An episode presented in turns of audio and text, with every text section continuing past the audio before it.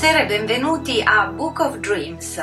Cari spettatori, amici di ADMR, questa sera voglio parlarvi di un libro che mi è piaciuto da Dio, che piacerebbe secondo me moltissimo anche alla nostra Susan Vega che canta la nostra sigla e alla quale come omaggio ho rubato, tra virgolette, ovviamente con il massimo rispetto e la massima ammirazione, il titolo per questo programma.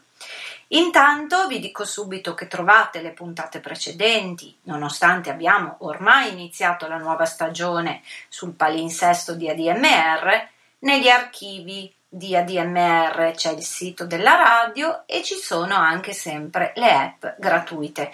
Quindi mi raccomando, cercate di ascoltarci e anche di diffondere un po' la nostra così rubrica del lunedì sera, ma anche la voce di tutti gli altri programmi. Noi siamo una squadra, una squadra di gente che non ha niente da guadagnare.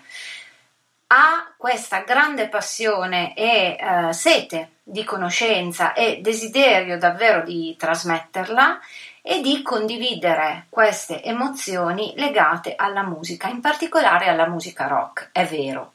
Ma nel caso di questa sera, e sono certa che comunque non ci sia poi questa distanza abissale, ma al contrario, vi parlerò delle donne del, del folk, che eh, con il rock, intendiamoci, ha poco a che spartire da un punto di vista ritmico del suono. Mm? Eh, ricordiamoci le polemiche al festival di Newport per il grandissimo Bob Dylan per la sua svolta elettrica. Ma non è questo, c'è una sicuramente tematica molto forte, legata alla ribellione, se volete, ma legata anche a questioni sociali che lega questi due generi musicali. Quello del folk ed in particolare legato alle voci femminili del folk ce lo descrive benissimo Chiara Ferrari nel suo libro che si intitola appunto Le donne del folk cantare gli ultimi, dalle battaglie di ieri a quelle di oggi. E eh, inutile dirvelo, eh, ci sono tutte, tutte veramente. Eh, Chiara Ferrari prende in considerazione tutte le più grandi folk singer non solo americane ma addirittura straniere e non si parla solo di lingua inglese. Guardate che lei si addentra persino nella storia e nella tradizione musicale greca. Non ultimo la seconda parte di questo volume che è edito da Interno 4 è tutta praticamente dedicata al folk in Italia Credo sia altrettanto importante soffermarsi su questo aspetto. Perché, perché eh, la nostra autrice tra l'altro lo descrive molto bene, non solo queste schede, questi capitoli sono certamente biografici con degli approfondimenti legati in particolare ad alcuni lavori musicali di derivazione di repertori tradizionali, ma anche proprio canzoni nuove, innovative con questa vena, con questa vena come riferimento, ma anche con questi contenuti fondamentali. Ma direi che la nostra autrice ha questo tratto importante, cioè il contesto storico. Lei riesce a contestualizzare e lo fa molto bene perché è bilanciato con lo stesso equilibrio e nella stessa misura rispetto al contesto artistico e culturale. E quindi ho letto con grande attenzione anche quello, mh, così, quello spazio dedicato all'Italia perché effettivamente c'erano tantissime cose che eh, conoscevo, qualcuna l'avevo dimenticata, ma altre magari non le sapevo fino in fondo. E ho notato come ancora una volta i repertori internazionali sono abbracciati anche alla storia italiana, magari a quelle cantautrici che sono arrivate anche dopo, penso a Giovanna Marini, che è inevitabile anche paragonare a una John Baez, ma anche a tutte le battaglie, tra l'altro sociali, come attivista come femminista, eh, per femminista non intendo mica solo una che canta proprio solo tematiche legate al femminismo come movimento storico, ma proprio come impeto, come voce, come stile, come presenza femminile nel mondo musicale anche italiano. Ebbene, non è mica poco perché lo sappiamo che insomma anche in questi due contesti musicali, Stati Uniti da una parte, Italia dall'altra, beh, anche nel folk tendenzialmente o meglio per la maggior parte sono ancora una volta gli uomini a dominare un po' la scena e quindi trovo che questo libro dia anche giustamente un pochino di conoscenza e mh, di tutto il meritatissimo successo e la dignità artistica che invece anche questo gruppo di artiste merita. Abbiamo parlato di John Bites, eccovela. Where? My blue-eyed son. Where have you been, my darling young one? I've stumbled on the side of twelve misty mountains. I've walked and I've crawled on six crooked highways. I've been out in front of a dozen dead oceans.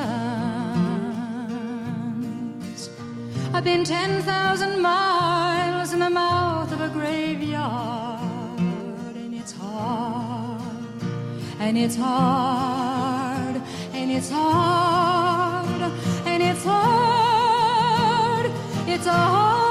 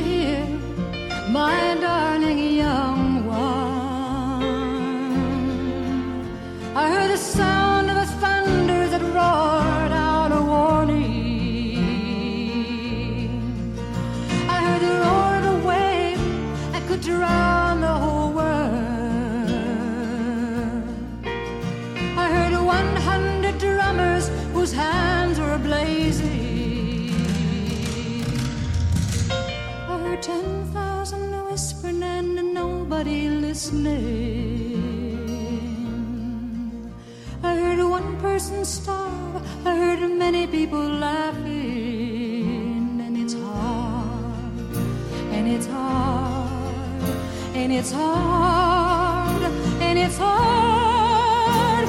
It's a hard rains are gonna fall.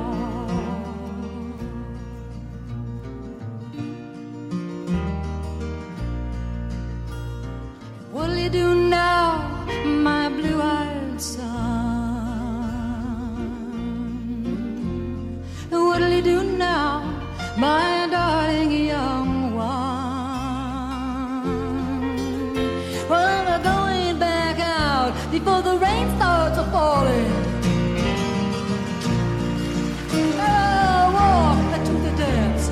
deepest dark forests. Oh, the people are many, but the hands are all empty. Oh, the birds are poison, they are flooding their waters. Oh, the home in the valley meets a damp, dirty prison.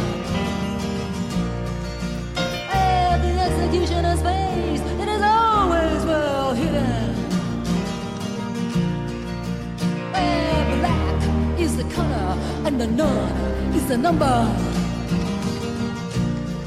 And I'll tell it, and I'll think it, and I'll speak it, and I'll breathe it.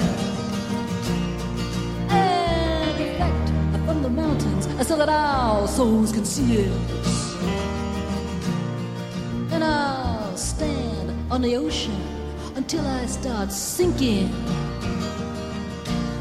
Ah, but I'll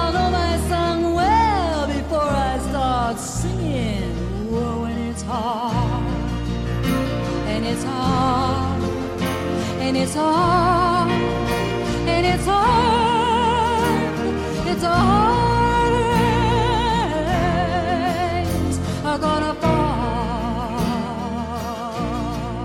e non ho resistito a, nel proporvi la versione di questo Live in Europe del 1983 di A Hard Rain's Gonna Fall del grandissimo Bob Dylan, che tra l'altro è una versione che mi piace molto, sia perché in quegli anni la Bites la andavo a vedere anche spesso. Lei ha continuato poi a esibirsi negli anni seguenti, però questa versione ha anche quella parentesi molto ironica, no? in cui lei lo prende anche un pochino in giro come pronuncia, come modo di cantare. Ovviamente è una presa in giro molto affettuosa, ironica, ma con stima, questo lo sappiamo benissimo.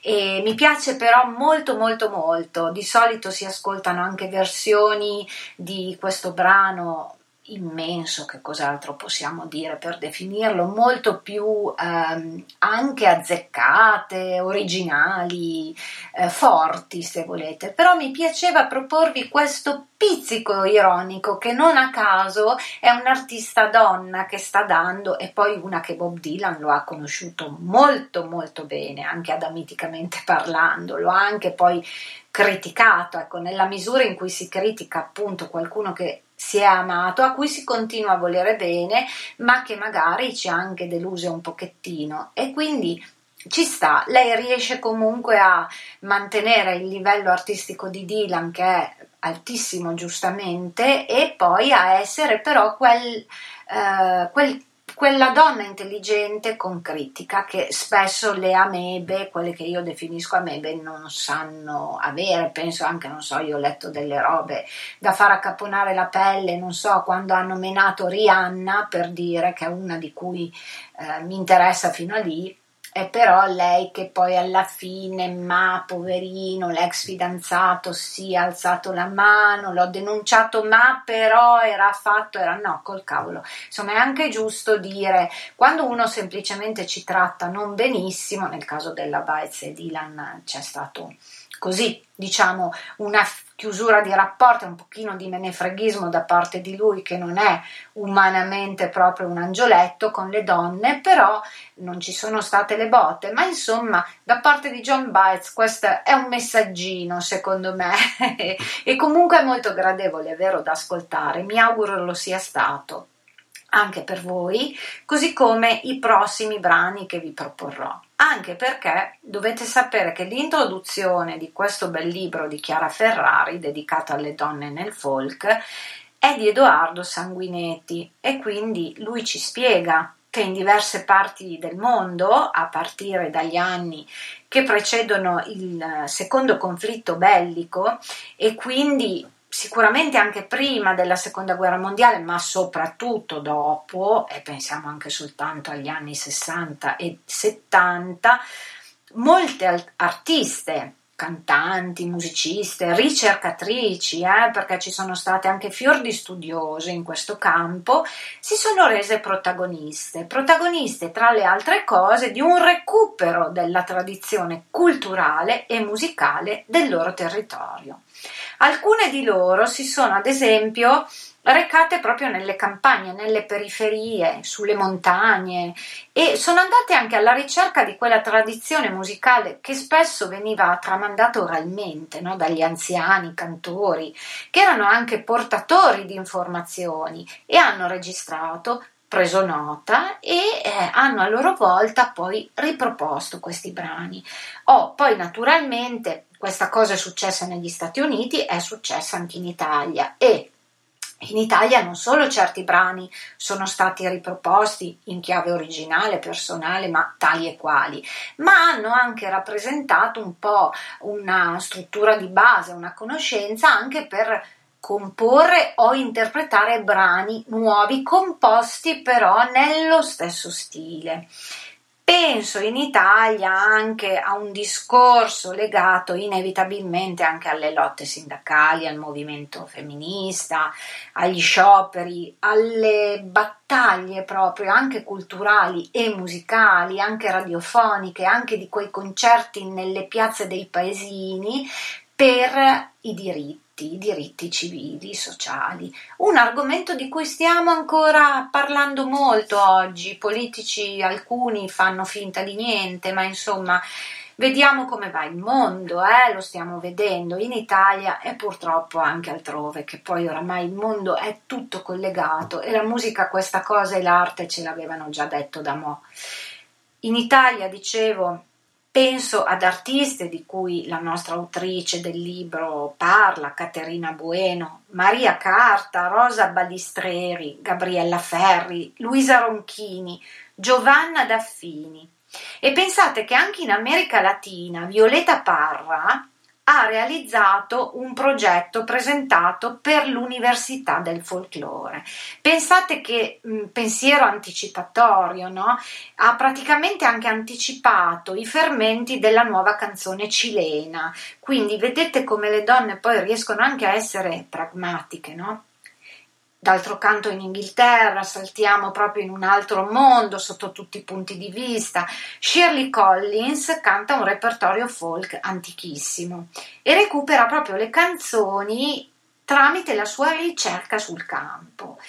Mm, praticamente lei si è recata nel sud e mm, è andata proprio in mezzo alle colline, ha parlato con i vecchi musicisti, si è infilata dentro a biblioteche polverose, ha fatto di tutto ed è bellissima questa cosa e in qualche maniera mi riporta un'altra autrice, però americana, che io amo molto e che sto per proporvi tra poco, che è la Judy Collins, un grandissimo interprete.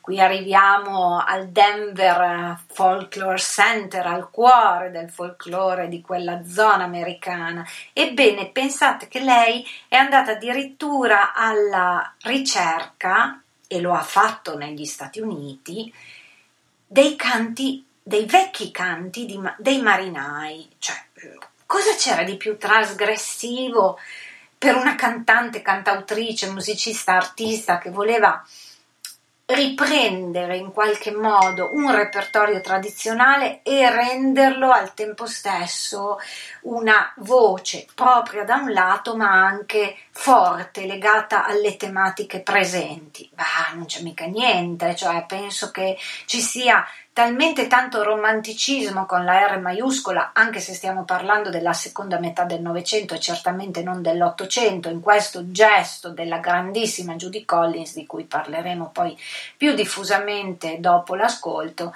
è che beh, io non, non lo so, mi vengono i brividi, mi emoziono. Sentite un po' qui. There's something in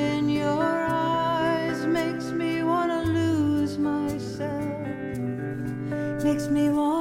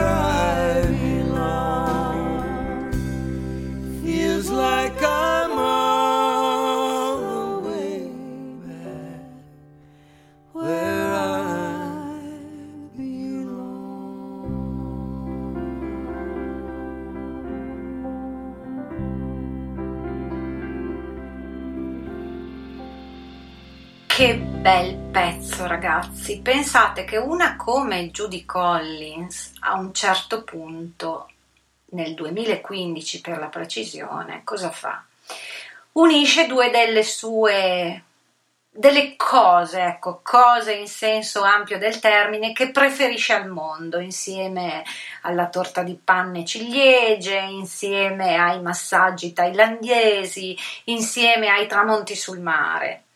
Le due cose, o meglio, le due persone che lei preferisce al mondo, sto citando ovviamente una sua intervista, sono Randy Newman e Jackson Brown. E che cosa fa? Le unisce in una cosa sola. Questa cosa sola è la canzone Feels Like Home che abbiamo appena sentito. Newman l'ha scritta e Brown, come avete sentito, io davvero ho il cuore grondante, duetta con Judy. E beh, insomma, è una cosa meravigliosa, davvero. Eh, tra l'altro, le armonie che riescono a creare questi due, che sono anche due vecchi amici, insomma, si sono anche incontrati un paio d'anni prima al Woody Guthrie Celebration per il centenario, addirittura a Washington al Kennedy Center, quindi erano in prima linea proprio anche come, ma giustamente, non solo come artisti, ma come rappresentanti di un pezzo di storia americana a omaggiare parlare, non ultimo, a parlare di un capostipite di, di, del folk, delle tematiche del folk di mille battaglie come Woody Guthrie, senza il quale non avremmo neanche avuto Bob Dylan, quindi insomma. Cos'è successo? È successo che Judy Collins ha ascoltato Feels Like Home e niente, è andata anche a guardare e ad ascoltare altri lavori di Newman, per esempio è andata al musical Faust. E eh, il musical si sa è tutto un altro discorso, però lei eh, voleva assolutamente approfondire tantissime cose, poi ha pensato a un album di duetti e pensate che quest'album che si intitola Strangers Again, che è un album meraviglioso che vi consiglio, e eh, contiene anche questo duetto con Jackson Brown, ma soprattutto le collaborazioni, pensate un po', con Willie Nelson, Don McLean, Glenn Hansard, Jeff Bridges, che per chi non lo sapesse è a sua volta così un appassionato di musica, ma anche veramente un cantante pazzesco, poi lui ha una personalità artistica, no? È vero che è soprattutto un grande attore, ma insomma Jeff Bridges è tutto perché anche nelle sue così rese attoriali eh, porta tutto questo, no? Pensiamo al grande Lebowski, ma potrei fare altri mille esempi. Tornando alla nostra Judy, eh, innanzitutto ha 82 anni, è ancora in gambissima, una bellissima donna, è ancora con noi e questo a me fa molto molto molto piacere e ha avuto davvero una carriera pazzesca, eh, durata oltre 60 anni e appunto non si è ancora fermata. Ha registrato di tutto, eh, partendo dal folk sicuramente, ma anche il pop, il rock and roll, degli standard. Poi questa sua voce è molto particolare. Lei comunque viene da Denver e come dicevamo all'inizio, appunto, c'è questo, eh, questo zoccolo duro di folk e, e, di tutto il repertorio lega, legato proprio alla musica americana, anche al country volendo. E insomma, lei suona la chitarra, il pianoforte e ha questa voce davvero unica che poi l'ha anche portata ad avere un tratto personale artistico riconoscibilissimo in quegli anni ed oltre ad aver collaborato con la stessa John Bites, ma nel corso degli anni mh, mm, ha cantato con Leonard Cohen, con Bob Dylan, eh, veramente sono anche l'immensa Johnny Mitchell, adesso sto andando veramente un po' a caso, ma Judy Collins veramente meriterebbe una biografia a puntate perché è una cosa incredibile anche come attivista. Pensate che soltanto nel, negli anni 90 è stata anche un'ambasciatrice UNICEF. Si è recata anche lei come altre artiste, ma ci vogliono comunque le palle per farlo in, proprio nei luoghi dove ci sono ancora le mine, le mine, quindi si è veramente battuta andando anche in loco, cantando spesso a favore di moltissime onlus perché queste mine venissero finalmente tolte e non utilizzate. E questo è un campo dolorosissimo perché guardate, purtroppo Purtroppo cosa succede? Succede che le mine anti-uomo, che tra l'altro sono quanto di più terribile possa accadere anche a un bambino, ecco per dire, e in quei paesi soprattutto ehm, arricchiscono l'Occidente, cioè arricchiscono perché vengono proprio eh, vendute da noi anche, da noi. Quindi è davvero una parentesi dolorosissima, ma che ci fa capire fino in fondo l'importanza anche e il coraggio della voce di queste donne del folk. Eh? Quindi stiamo parlando di Judy Collins, però adesso mi concedo e Chiara Ferrari, che è l'autrice del libro di cui parliamo stasera, Le donne del folk, edito da Interno 4, mi perdonerà se io, e ve lo devo ricordare, visto che il duetto era con il grandissimo Jackson Brown, e beh, ehm, Downhill from Everywhere è il suo nuovo album. A me piace tantissimo, io veramente non so quasi che brano proporvi e allora ho deciso semplicemente di lanciare il messaggio che Jackson Brown lancia in questo brano. Jackson Brown è immenso, non c'è solo il folk dentro le sue vene, lo sappiamo tutti, c'è di tutto, è un oceano.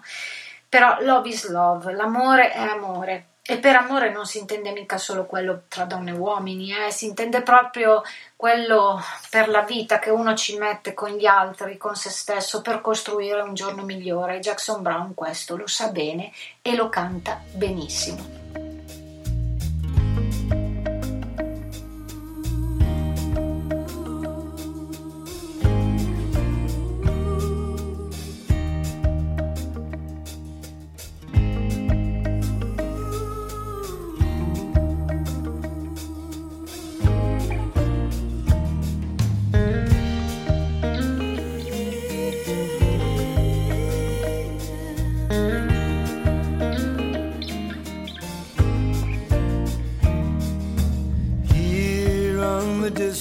Sunny shore of an island. All the troubles of the world seem far away. But here on the broken city streets of the island, people work and live and love and struggle every day.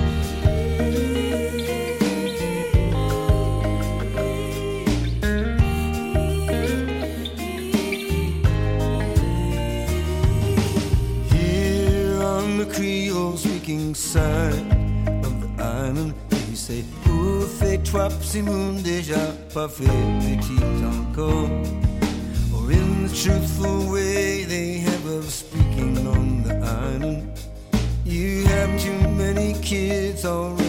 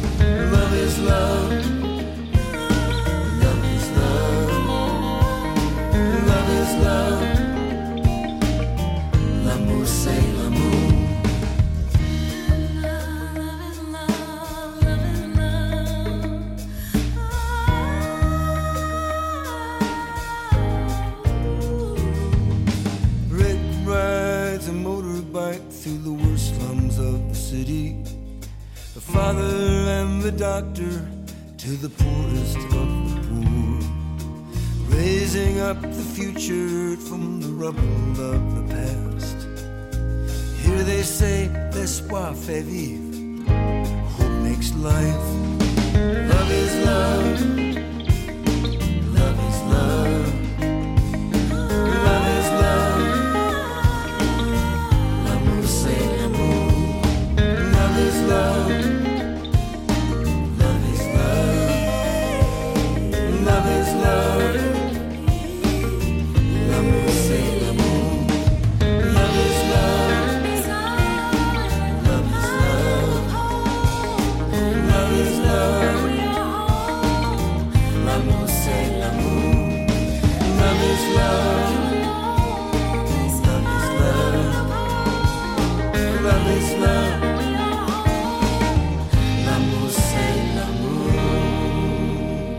beh, per continuare in crescendo dopo una simile meraviglia, sapete di chi vi parlo adesso? Vi parlo di una certa Nina Simone. Lo dico proprio all'italiana. Il suo vero nome era Eunice, per chi non lo sapesse, e aveva un sogno, quello di diventare la prima concertista classica di colore. Ed erano veramente gli anni delle disuguaglianze razziali, e quelle ci sono ancora, eh, ma le radici di questo razzismo era veramente di quell'epoca in cui lei sognava di diventare una concertista. E pensate che quella bambina, perché era ancora una bambina, era nata nel 1933, tra l'altro in una famiglia povera e religiosa della Carolina del Nord. Possedeva un grande talento. A due anni e mezzo già suonava orecchio e quali erano le prime musiche a cui attingeva? Sicuramente i salmi, perché noi sappiamo che la tradizione di tutti i grandi musicisti di colore è nata un po' in chiesa, nei cori delle chiese, grazie all'organo anche delle chiese, organo sul quale lei già piccolissima, 4-5 anni, accompagnava la madre che era un reverendo donna e quindi pensate un po' lì è iniziata tutta la sua formazione una formazione che tra l'altro lei ha continuato e sta proseguendo perché lei ci credeva molto anche in questo repertorio classico. Non a caso poi lei ha regalato delle interpretazioni pazzesche perché era anche una studiosa e questo si dice anche sempre un po' poco. E pensate che c'è ancora tuttora una borsa di studio che è messa a disposizione dalla comunità della sua cittadina con il suo benestare, eh, perché lei ci teneva molto a questa cosa.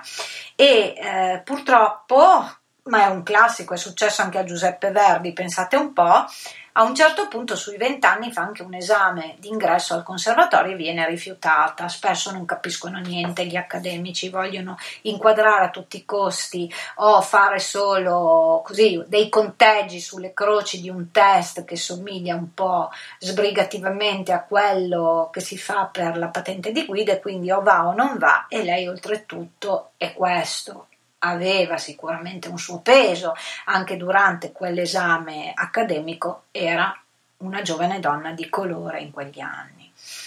Eppure, guardate, le strade che poi avrebbe percorso sono infinite, sono proprio le strade della canzone americana. Era un'artista sfavillante, una diva assoluta, un interprete del dramma, ma anche visionaria. È stata profondissima. E questa profonda anche sua solitudine un po' interiore, legata anche a un'epoca in cui tutti questi personaggi hanno avuto un percorso fortissimo, rivoluzionario, ma al tempo stesso drammatico, solitario. Io credo anche Martin Luther King e lo stesso Malcolm X, no? E quindi il movimento per i diritti civili, essere insieme ad altri contro le ingiustizie, ma nello stesso tempo sentirsi ancora soli, soli anche proprio rispetto a una nazione, no? a una nazione che vede le persone di colore in massima parte ancora in un certo modo. E comunque la sua famiglia, tra l'altro povera, aveva, lei aveva sei fratelli, quindi era una famiglia anche eh, così mm, che in qualche maniera aveva pochi lussi o regali da fare ai figli, però questo ruolo della mamma nella chiesa aveva permesso praticamente a tutti di coltivare la musica, ecco, e quindi nonostante un padre alcolista, che anche questo è un grande classico, poi lei ha avuto anche molte così vicissitudini, anche forse un po' in virtù di questo imprinting con eh, il mondo maschile e con il music business, anche perché lei era una donna che giustamente, siccome era conscia del suo valore, non voleva scendere a compromessi. E comunque, insomma, alla fine, alla fine, il suo talento, ve la sto facendo breve, è talmente evidente che già da ballate come Little Girl Blue eh, o anche da classici, anche eh, tra cui musical, no? pensiamo a I Love You Porgy and Summertime, cantate da lei, cioè veramente diventano qualcosa di profondissimo tinto di blu, di nero, di sfumature timbriche, di colori interpretativi che non si erano mai visti su quelle tavolozze lì sonore. Eh, paragono tutto questo proprio a un dipinto perché? perché Nina Simone è una che ha inventato i nuovi colori, quelli che ha portato lei, colori scuri che sarebbero probabilmente piaciuti a un grande come Rothko negli ultimi periodi della sua vita, quando si stava anche per lui avvicinando la morte. E, ehm, sì, c'è probabilmente un'idea di morte in tutto il grande repertorio di Nina Simone, però c'è stata anche una chicca, una chicca che anche questa ha a che fare comunque con quella bambina e con quella ragazza che amava eh, interpretare e muoversi, come poi ha fatto, dal repertorio tradizionale americano. Ascoltiamoci la canzone di grande successo commerciale che finalmente lancerà Nina Simone veramente nell'Olimpo che merita e che si intitola My Baby Just Cares for Me.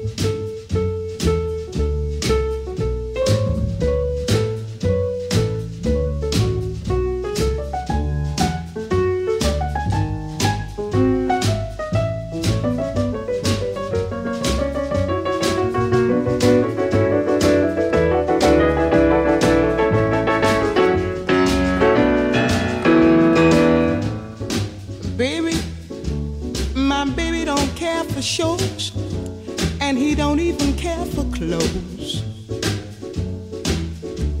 He cares for me. My baby don't care for cars and races. Baby don't care for. He don't care for high tone play places. Liz Taylor is not his style, and even Liberace smile. Something he can't see is something he can't see. I wonder what's wrong with baby. My baby just cares for.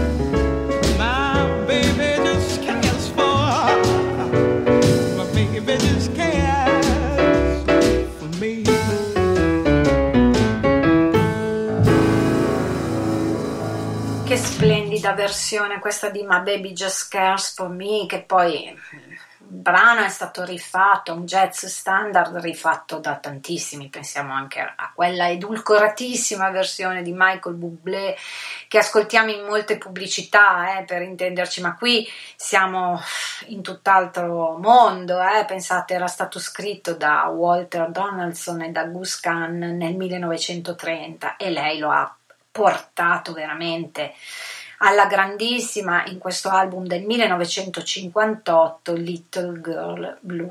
Davvero fantastica così come fantastica è anche la parte di questo libro di Chiara Ferrari dedicata all'Africa e al Medio Oriente perché? Perché nel corso del 1900 sono stati scossi da movimenti contro i paesi colonizzatori, ma anche contro le oppressioni politiche, anche interne, no? pensiamo alle lotte di indipendenza e insomma eh, tutto questo si è rivelato anche materiale chiamiamolo così, di eh, composizione e di interpretazione da parte delle artiste eh, egiziane o eh, comunque pensiamo alla seconda guerra mondiale in questo paese, ma africane in senso lato. Mm, non posso non parlarvi a questo punto di Miriam Makeba, che ho anche avuto l'immensa gioia, l'incommensurabile onore di avvicinare, di conoscere, l'ho intervistata, donna fantastica, meravigliosa,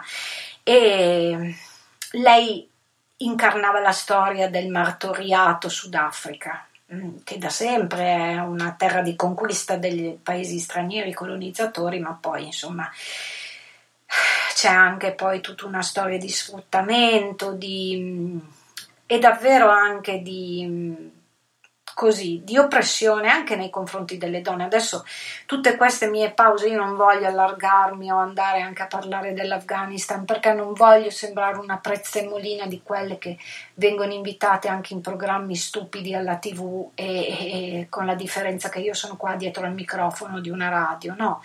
Però sicuramente riascoltare, leggere questo libro ed andare a riascoltare artiste così, beh, sono tantissime le riflessioni che viene spontaneo fare anche sull'attualità di oggi, no?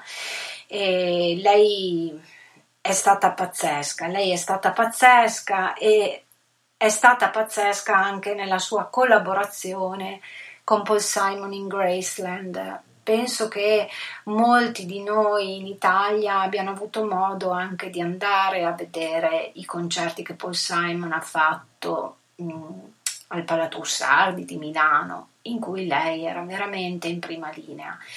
Fantastica Miriam Makeba, davvero. Io non mi soffermo su date, cose, perché guardate, ascoltarla significa capire tutto, capire tutto di quando è nata e nello stesso tempo di dove è vissuta, di come ha saputo diventare la voce del Sudafrica nel mondo e di come resta e resterà per sempre eterna.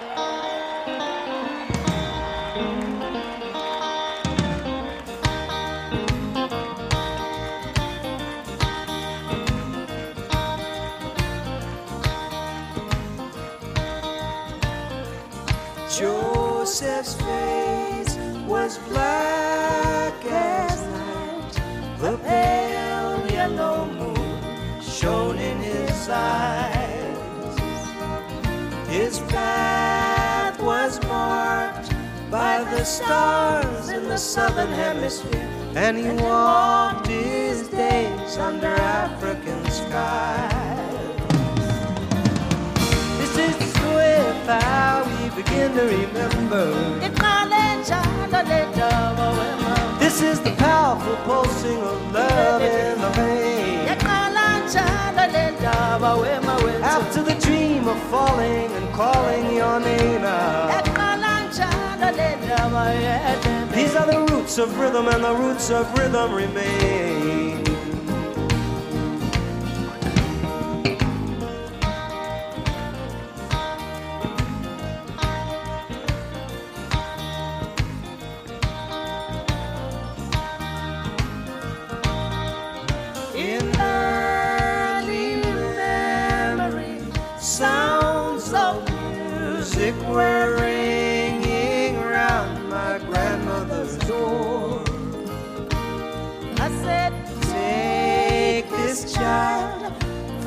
Township of Mofolo.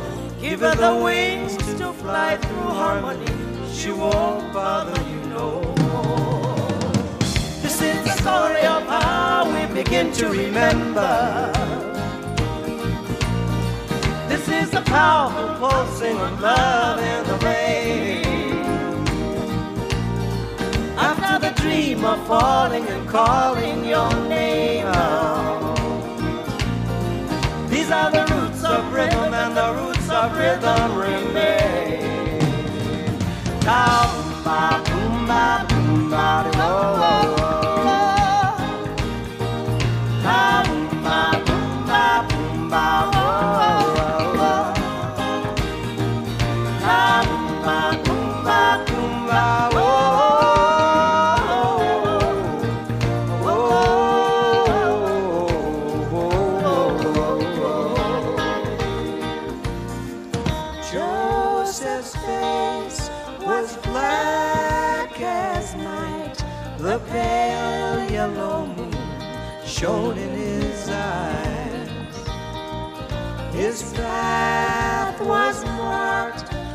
the stars in the southern hemisphere.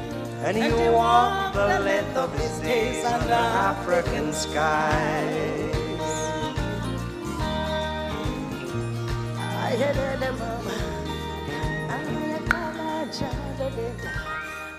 Abbiamo ascoltato una versione live tratta appunto dal tour Graceland del 1986 di Under African Skies, una delle canzoni più penetranti dell'album, davvero toccanti di Paul Simon. Qui Simon duetta con l'immensa Makeba. Nell'album pensate che il duetto comunque è stato registrato eh, con un'altra grandissima che è Linda Ronstadt, una voce d'angelo. Sono due interpretazioni completamente diverse, però questa è davvero pregnante perché questo live era stato tra l'altro anche registrato da Paul Simon in Sudafrica con i suoi musicisti sudafricani del Graceland parleremo. C'è anche un libro monografico di cui voglio trattare al più presto. Eh, io sono una sua grandissima fan e trovo che questa interpretazione sia proprio la più, ehm, la più vera. Ecco. Così come proseguendo e anzi saltando in un altro pezzo di mondo, Cesaria Evora una diva dai piedi nudi, no? che è un'altra cosa che hanno poi preso tantissime occidentali anche in Italia, è stata la voce di Capoverde, indissolubile dalla sua storia, davvero con tutte anche qui eh, le battaglie, un paese scoperto, disabitato, le fabbriche, eh, lo sfruttamento, tantissimo, tantissimo, insomma. Lei era nata nel 1941, è morta tra l'altro dieci anni fa ed era stata anche qui a Piacenza, aveva tenuto un, davvero un concerto pazzesco. Lei viene da una famiglia poverissima, pensate che eh, depositavano i fanghi eh, per crearne dei vassoi praticamente, no? cioè quando pioveva lei, gli amici e i suoi fratellini facevano questo un po' per divertimento, ma un po' proprio per tirare a campare. Quindi eh, parliamo proprio di una povertà tangibile che spesso insomma, troviamo in questi paesi, così come in Brasile, nelle favelas, non, non una povertà come quella che possiamo intendere noi, che per quanto sia un, una questione gravosa, insomma, parliamo magari di chi è in cassa integrazione o sospeso dal lavoro ma con un minimo di aiuti sociali. In questo caso parliamo veramente di un substrato gravoso, gravoso e eh, lei mh, mm, parte da un'origine eh, che ha qualcosa in comune con il Brasile, cioè lei interpreta all'inizio soprattutto il genere della morna, che è una musica viaggiante e che somiglia anche alla musica brasiliana, una certa musica brasiliana come la samba, ma anche direi al fado, no? al fado portoghese. Quindi vedete come la musica poi è fatta di tante diverse vene che si incontrano dentro al suo cuore. È veramente questo il caso, anche perché Cesaria poi nei suoi concerti dava sicuramente predominanza a questo suo eh, repertorio del suo paese d'origine, ma il suo è comunque un canto più ampio, un canto di nostalgia, di emigrazione, di emarginazione, no? con questa sicuramente vocazione capoverdiana e la sua canzone, intesa anche proprio come contributo, no? ha sicuramente anche una forte attinenza dentro al cuore del blues, a quello che è il cuore del blues di cui non abbiamo ancora parlato. Ma ragazzi, se si parla di Sodade, è vero che parliamo di un'altra cosa specifica, ma come facciamo a non ricordare che c'è dentro? Il blues nel battito di un cuore simile, così come in tantissima anche musica, così come anche nella musica di Miriam Makeba di cui abbiamo parlato prima. Ecco, voi ascoltate questo pezzo interpretato da Cesaria e eh, entrate nel meccanismo che vi sto indicando io, cioè non proprio nello specifico, nei dettagli ritmico-armonici, ma proprio nell'intenzione, nel sapore, nella storia che ci sta dietro, come se un interprete che arriva fino a qua con la sua personalità e la sua storia certamente specifica, però ci arriva anche grazie a una serie di gradini che qualcun altro nella musica e nel sociale ha percorso prima di lei. Io la sento moltissimo questa cosa. Provate poi a scrivermi, a dirmi se lo sentite anche voi.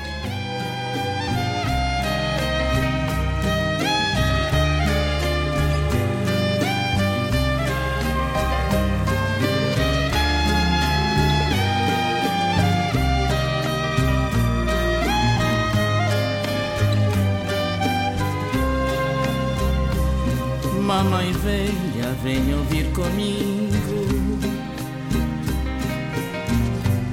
O bater da chuva lá no seu portão É um bater de amigo Que vibra dentro do meu coração. Venha, mamãe velha, vem ouvir comigo recobra as forças e chega ao seu portão. Que a chuva amiga já falou, mantenha e bate dentro do meu coração. A chuva amiga, mamãe velha, a chuva que há tanto tempo não bate assim Ouvi dizer que a cidade que a ilha toda em poucos dias já virou jardim. Dizem que o campo se cobriu de verde, da cor mais bela que a cor da esperança, que a terra agora mesmo em Cabo Verde é tempestade que já virou bonança.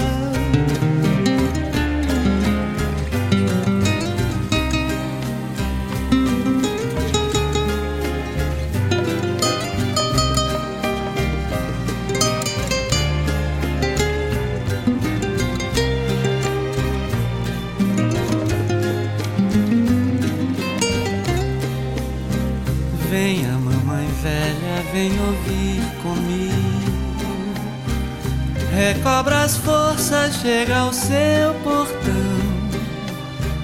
que a chuva amiga já falou, mantenha e bate dentro do meu coração. A chuva amiga, mamãe velha, a chuva que há tanto tempo não bate assim. Ouvi dizer que a cidade velha e a ilha toda em poucos dias já virou jardim. Dizem que o campo se cobriu de verde, da cor mais bela que a cor da esperança. Que a terra agora mesmo Cabo Verde é tempestade que já virou bonança.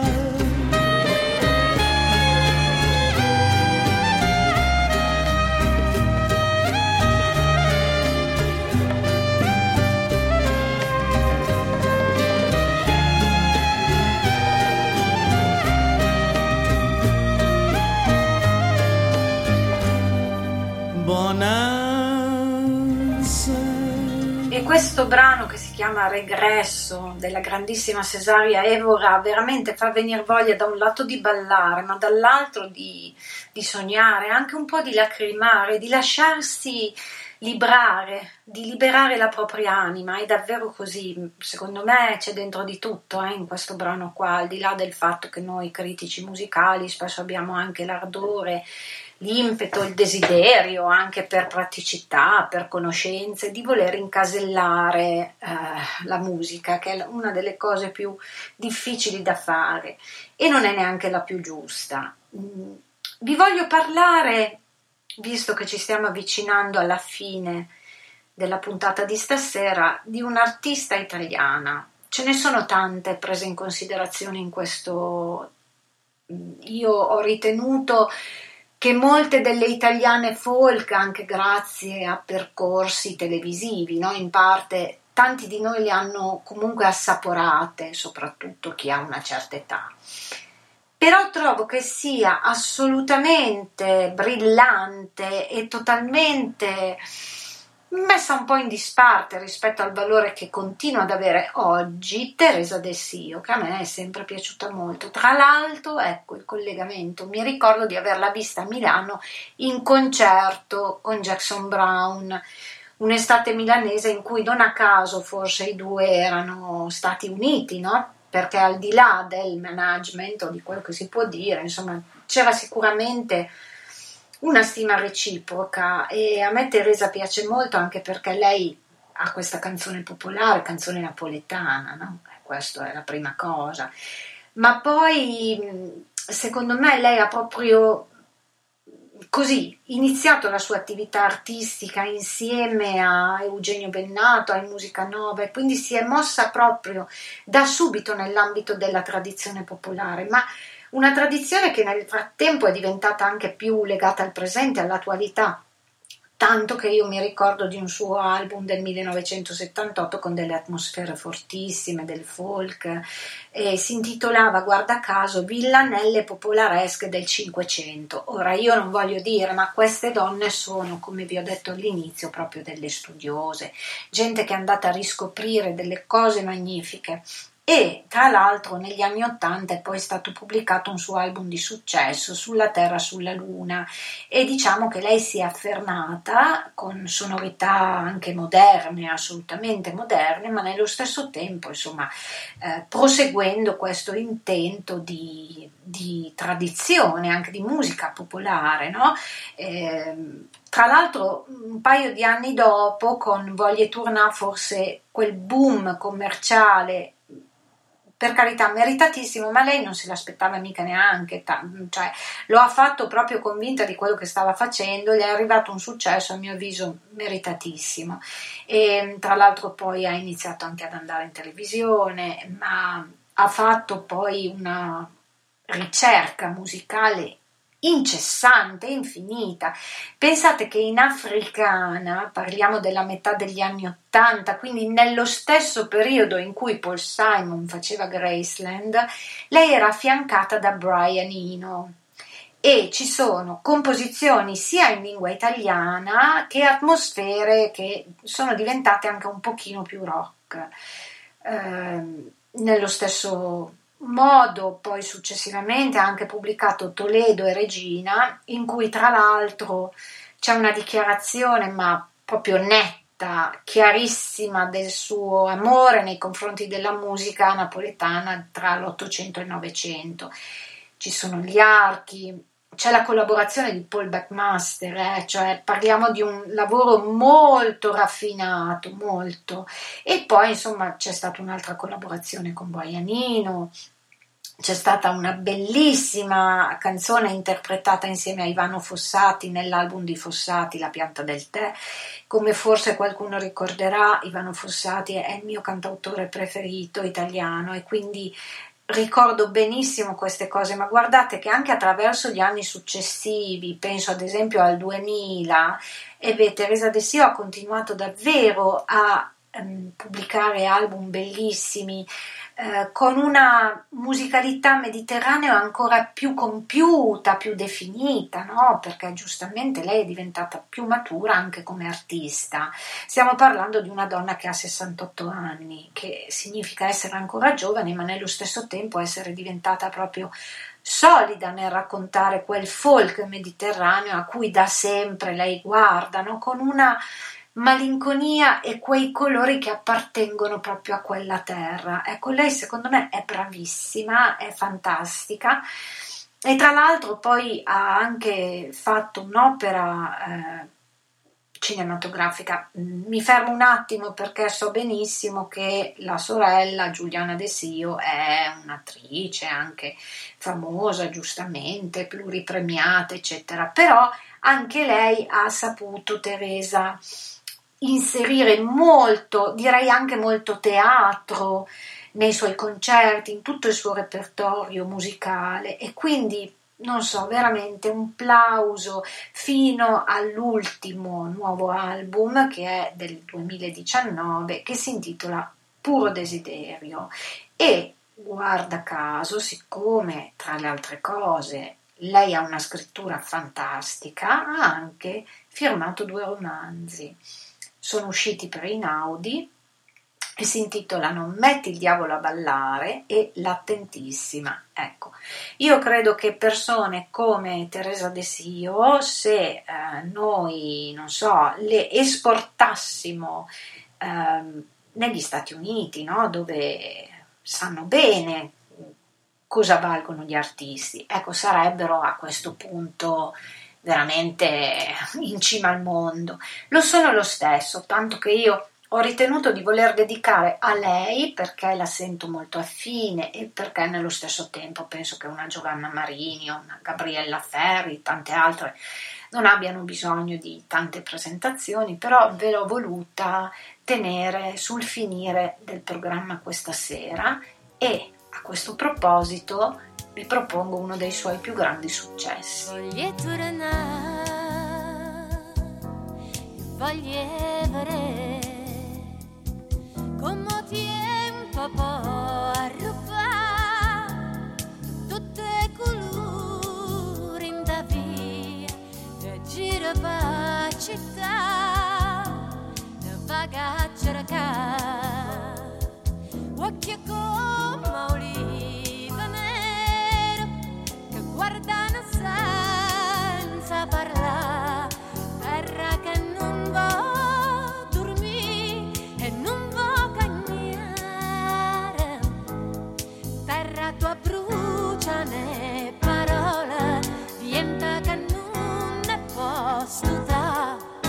voglio tornare.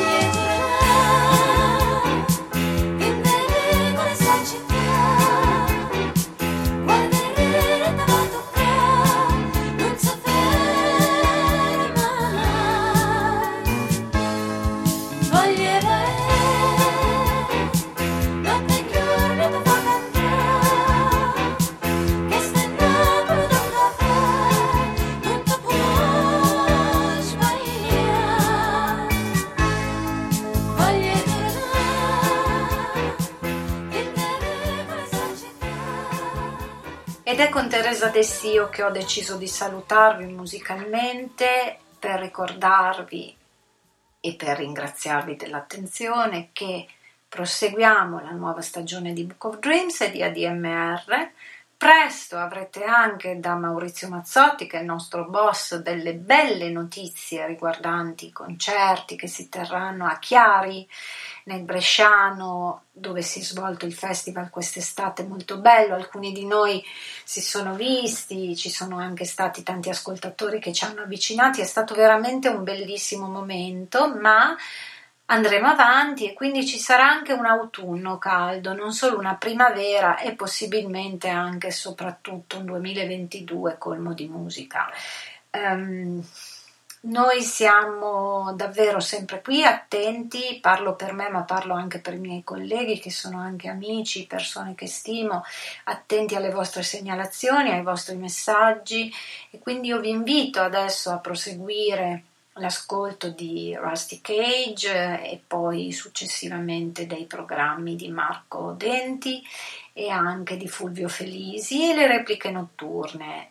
Tutta la programmazione del palinsesto la trovate sul sito. Mi raccomando, ve l'ho detto all'inizio, Long Live Rock, la musica non è solo rock, ma la musica ha un cuore rock, perché la musica è pulsante e io sono convinta, continuo ad esserlo, che può salvare il mondo. Noi siamo anche qui per questo, non per arricchirci, ma perché ci crediamo. E quindi mi raccomando, continuate a stare con noi e a invitare il più possibile le persone ad ascoltarci anche gratuitamente sulla app. Buon proseguimento di serata.